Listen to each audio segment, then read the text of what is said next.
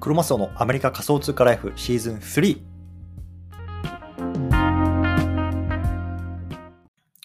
はい。じゃあ今日も始めていきたいと思います。毎日スペースです。よろしくお願いします。1月の29日日曜日ですね。はい。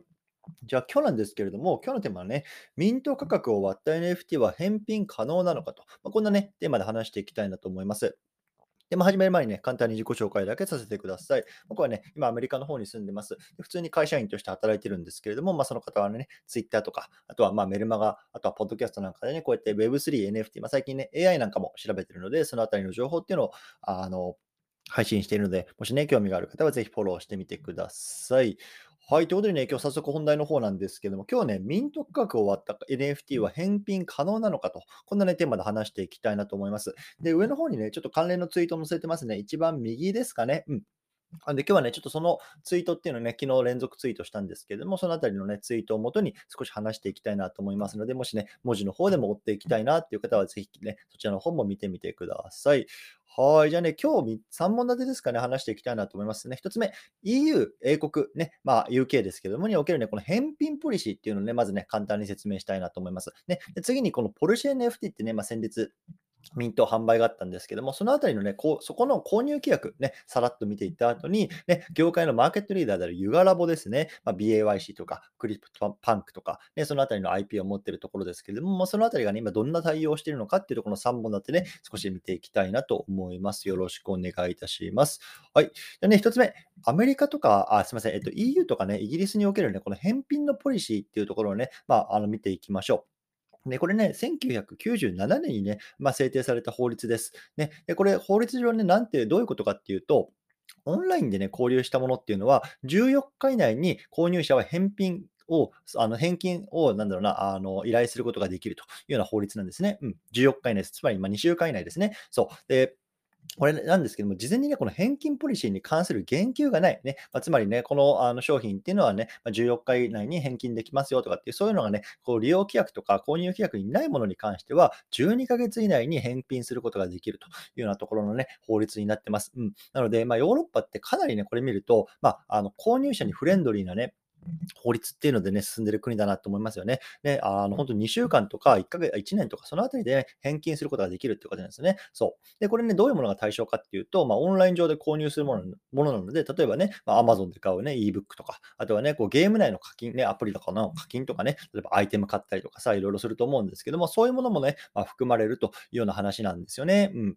そう。で、今ね、これ議論になっているのが、この法律の下ではね、この NFT も、まあね、オンライン上で購入したものとして含まれるんじゃないのっていうところがね、今ね、このヨーロッパの中での議論で起こってるっていうのがね、まあ、ことの発端なわけですね。はい。うん。でね、まあ、あの、ここから次ね、このポルシェの NFT ですね。これ先日発売したんですけども、このあたりの購入規約っていうのをま見てみましょうというような話なんですね。そう。で、まあ、これ簡単に言うと、まあ、あの、このあたりをね、こう記しておかないと、何でもかんでもね、返金してくれってなっちゃうと、ポルシェは判断したんでしょうね。やっぱこの辺あたりね、彼らのリリーガルというか、ホームチームさすがですよね。そう、なので、購入者ね、これミントするときに、この返金をね、要求しませんよというようなね、利用規約というかね、購入規約みたいなところにチェックマークついていって、それをね、チェックさせられるんですよ。そう。なので、まこれね、チェックして、あの購入した方っていうのは、ま何があってもね、この2週間以内とか、1年以内には、まあ、あの返金は受け付けませんよっていうところをね、承諾した上でミントができたというようなことなんですね。そう。なので別にね、これ自体にチェックさせるとか、まあそういうことでね、全然問題なくて、きちんとね、このなんだろうな、自分たちを守るために、あ、ポルシェっていうブランドがこういうようなことをしたというようなことなんですよね。うん。で、これがね、今ね、なんだろうな、他のこのプロジェクトとかに関して、まあ、ものすごくね、なんだろうな、議論を生んでるね、まあ、発端になっているっていうところかね、ちょっと話していきたいんですね。そう。で、例えばね、ユガラボ、ね、今何をしているかっていうと、あの、彼らで例えば例えばですよ、あの、2022年の4月とか5月とかとかにアザーディードっていうね、まあ、いわゆるメタバース上の土地を販売したんですね。で、当時の価格っていうのは、まあ、約ね、まあ、100万円ぐらいしたという感じなんですよ。で、この時に返金ポリシーに関する言及がなかったんですよね。うん。でね、皆さん冒頭でね、あの、EU とか英国のね、あの、ポリシー、法律っていうのをね、思い出していただきたいんですけども、返金ポリシーに関する言及がないと、12ヶ月以内であれば、返金の要求ができるんですよ。あの、ヨーロッパだとね。うん。で、これをね、逆手にとって、今ね、あの、ある人っていうのが、いや、返金してくださいと。ね、あの、今100万円ぐらいで買ったんだけど、その価値が今ね、もう4分の1ぐらいになっちゃったと。ふざけんなと。ね、返金しろというようなところを、こう、あの、ユガのお問い合わせフォームみたいなところにあの連絡したら、それをね、まあ、ヨガの、まあ、いわゆる法務部みたいなところにね、回されたというようなところがね、今現状の話になってますね。うん、なので、まあ、本当にね、これ、ほ ヨガの法務部っていうのはこんなね、なんだろうね、はまあ、イチャモンじゃないですか、ぶっちゃけた話。こんなイチャモンだと思うんですけど、イチャモンに対して本当に対応するのかどうか、まあ、これっていうのが今結構ね、まあ、世界中であの、なんだろうな、あの、ユガの反応どうなってるんだろうな、みたいなところをね、まあ、あの、楽しみに待たれてるようなところなので、まあ、今日はね、ちょっとこんなニュースを、あの、共有してみました。そう。でさ、こんなこと言っちゃうと、ぶっちゃけ何でもありなんですよ。ね、例えば、まあ、あの、皆さんがね、例えばな、例えばね、0点、例えば、じゃあ1イーサでね、ミントしたとしますよ。ね、なんかね、あの、NFT を。で、その1イーサの NFT に関しては、まあね、この返品に関する言及がなかったんですよね。で、例えばね、皆さんがヨーロッパに住んでます。じゃあ、例えばね、じゃあフランス、パリに住んでるとしましょうよ。で、1イーサをミントしたんだけど、例えばね、半年後かなんかに、それがね、もう価値がゼロになっちゃったと。ね、もうただのね、あの電子ゴミになっちゃったって時に、ね、あの今のこの法律上で言えば、まあ、皆さんは、まあね、あのその1ミイーサをミントしたプロジェクトに対して、まあ、返金要求ができるっていうことなんですよね。ね、これ結構めちゃくちゃな話だと思ってて、ね、買ったけど、まあ、あの1年以内だったらね、あのそういうポリシーがなければなんか返返金できちゃうっていうような、まあ、一応なってるので、まあ、そのあたりっていうのが、まあ、の NFT っていうのはやっぱり、まあ、新しすぎて、まあ、世界中どこを見てもやっぱりなかなかね、定まった法律っていうのがないんですよね。なので、まあこれね、例えば NFT っていうのはね、このオンライン上のショッピングなのかどうかとかっていうところも含めて、まあ、かなりね、いろんなところでも今議論が巻き起こってるっていうような感じですね。うん。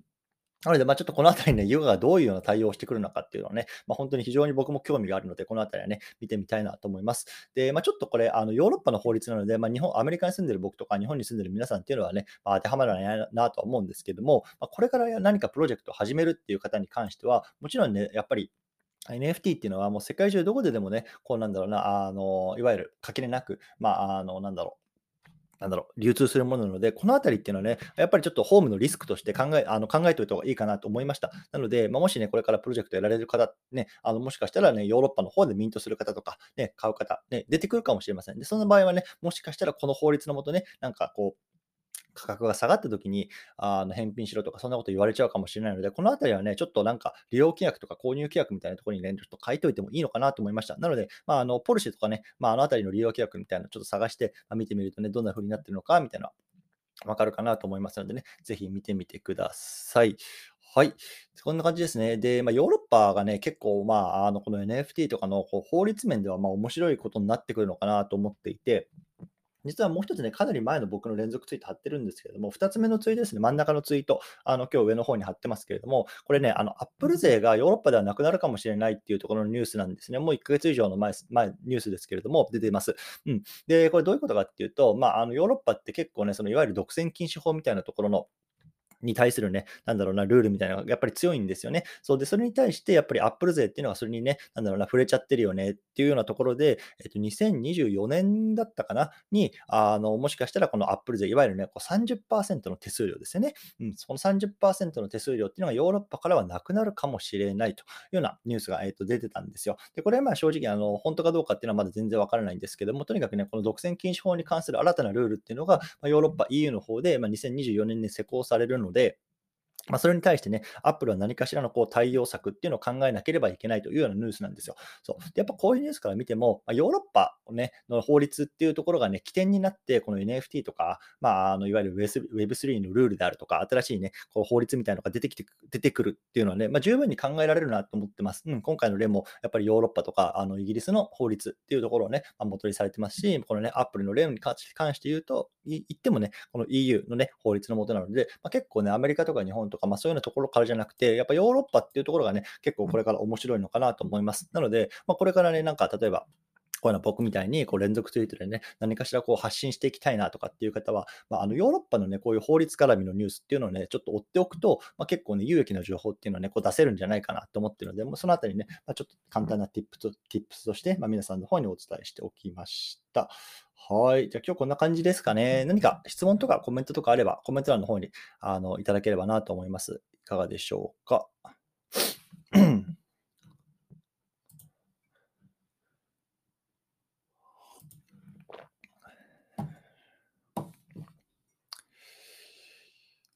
はい。でちょっと簡単に最後告知だけしちゃいますので、もしね、なんかある方っていうのはコメントの方残しておいてください。えっと、明日ですね、明日の10時半、同じ時間ですけれども、ちょっと対談スペースをやるので、そのね、あの告知をさせてください。えっと、一夜さんっていうね、まあ、あの書道 NFT、書道のね、NFT をまあ、販売とか、あの、しているクリエイターさんと、えっと、スペースの対談をさせてもらいます。明日の日本時間の月曜日の夜の10時半ですね。うん、まあ、30分から1時間ほどかなと思います。で、ちょっと上の方にもね、まあ、告知っていうところで、あのスペースの案内貼ってありますので、もしね、興味がある方はそちらね、あのリマインド登録なんかしてみてください。ね、あの一夜さん自身もね、もうあのフォロワーさんが2.5万人ぐらいかな、あのいるし、自分でプロジェクトもやってるしっていうことなので、まあね、こうねフォロワーを増やす上でね、今ね、どういうことをしてるのかとか、どんなことを意識してたのかとかね、まあ、そんなことであったりとか、あとね、こうプロジェクトを運営する上でね、まあ、どういうようなコミュニティ作りをしてるのかとか、まあ、そのあたりっていうのをね、まあ、話していきたいなと思いますのでね、もし興味がある方は聞いてみてください。うん。で、まあ、僕自身はね、あの、なんだろうな、この、まあ、最近結構ね、なんだろうな、あの、このスペース対談みたいなのをすることが多いんですよね。そう。で、先週はこう、先週というか今週か、あの、LLAC の周平さんとこう、対談させてもらったりとか、まあ、その前もね、こう、なんだろうな、この Web3 転職に関するね、プロフェッショナルというか、そのあたりでこう人事関係の仕事をされてるね、たくあんさんという方をお迎えしたりとか、結構ね、最近こうスペースの対談に力を入れてるんですね。で、まあ、これね、あの、なんだろうな、今こうツイッターをね、こう伸ばしていきたいなっていう方にね、あの、tips としてちょっとお伝えしたいなっていうのは、このね、対談っていうのはね、結構このツイッターのね、いわゆるフォロワーさんを伸ばすとか、あの、影響力を高めていく上でね、結構ね、重要なものになってるのかなと思ってます。うん。で、やっぱり、あの、例えば僕と周平さんね、あの、ね、全然このフォロワー数違いますし、やっぱり周平さんのフォロワーさんの中にはね、僕のことを知らない人っていうのはたくさんいるわけですよ。その中でね、こうやってスペースをね、したことによって、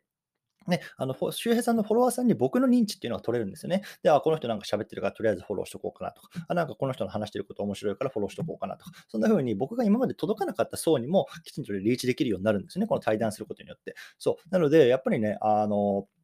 お互いの、なんだろうな、あの、フォロワー層にこうリーチ、ファン層にリーチをするっていうでもね、こういうの対談っていうのはものすごくね、まあ面白いあのものになってるのかなと思いますので、僕自身もね、こう全然オープンに皆さんとこう対談していきたいなと思ってるので、もしね、あの対談したいなとかね、いう方ぜひね、あのコメント欄とか DM とかね、いただけると、ぜひぜひやらせていただきたいなと思いますのでね、まあ、ぜひね、僕を対談にさせてくださいということでね、あとはもしね、まあ、僕僕じゃなくてもね、こうスペースとか、なんかね、こう Twitter とかで影響力をね、少し高めていきたいなっていう方はね、こう対談はおすすめですよというような話でございました。したはい。はい、じゃあちょっと一つね、コメントいただいているので読み上げたいと思います。はい、えっ、と、太郎さん、太郎、すみません、太郎なんさんですね。どうもありがとうございます。これって二次流通した場合にはどういう扱いになるのでしょうか？あくまでプロジェクト側が返金しないといけないのですか？ということで、はい、どうもありがとうございます。えっ、とね、正直僕はこれわからないですね。あの、あの、ホームのプロフェッショナルじゃないので、このあたりっていうのはどういう扱いになるかって正直わからないです。で、今回は、あの、なんか参考記事、ちょっと後ろの方に載せてるんですけれども、えっと、ディークリプトか。ディークリプトっていうところの記事に載っていたものっていうのをね、そのままちょっとまあ日本語で訳して僕がこう紹介したような感じなんですよね。なので、まあ、あの、タロナンさんがおっしゃってるような、こう二次流通した場合のま費用とかっていうところはどうなっていくのか、そのあたりの返金はどうなっていくのか、ちょっとこのあたりっていうのは正直僕はホームのプロフェッショナルじゃではないのでわからないです。なので、もしね、ちょっと自分でプロジェクトやっていて、この辺心配だなっていう方は、まあ自分のリーガルチームにこういうことをちょっと聞いてみたらいいかなと思います。うん、これ本当にね、あの、なんだろうな。返金するような事態になったら、結構ね、あの、困るプロジェクト多いと思うので、これさね、あの、これから始める方は特にちょっと事前になんだろうな、こう、ちょっとホーム的なところ潰しておいた方がいいかなって僕は個人的に思いましたね。うん、こんなんで返金なかったらな、まだたまったもんじゃないじゃないですか。うん、なので、まあちょっとそんな感じですね。すいませんね、太郎なんさん、こんな回答で。はい。他いかがでしょう？